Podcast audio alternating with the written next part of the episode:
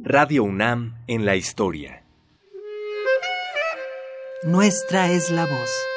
Para estar aquí en Mi Radio tercera Universidad, pie. Amo la radio. Física tener es el Me gusta escucharla. Radio Universidad. mucho oído. De todos, la palabra. Pedro Bermúdez, operador de grabación. Testimonio de la serie Los que hacemos la radio, 1997.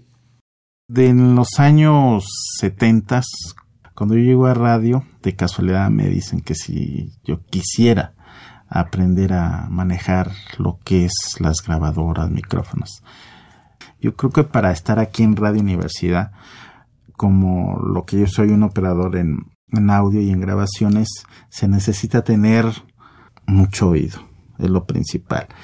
También hay que saber un poquito conocer de música, que te guste también pues todo lo que es cultura, ¿no? Y tener más que nada ese amor a tu trabajo.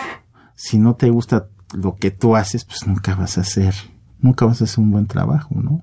Fue una vez que fuimos a un evento, los técnicos de aquí de grabaciones, y llegamos a la sala mesa. Y ya teníamos todo, empezamos a montar y toda la cosa, micrófonos, líneas y todo. Y nos preguntamos, éramos cuatro, y decían, oye, ¿y la grabadora? Le pues no, tú no la bajaste, tú no la echaste en la camioneta. No, no, pues si tú la bajas, no, yo no la bajé. No, pues se quedó ahí en los estudios. Y ahí tienes, vienen de regreso en la camioneta. Lo bueno es que como siempre llevamos un evento dos horas de esa magnitud en una sala, en un evento. Pues sí, que llegamos, pues ahí tienes uno de los muchachos que se viene con un chofer por la grabadora. Era una, una grabadora, una anagra portátil. Pero todos llegamos y aventamos las cosas, montamos, ah, pues ya llegamos. Pero no llevamos en qué grabo.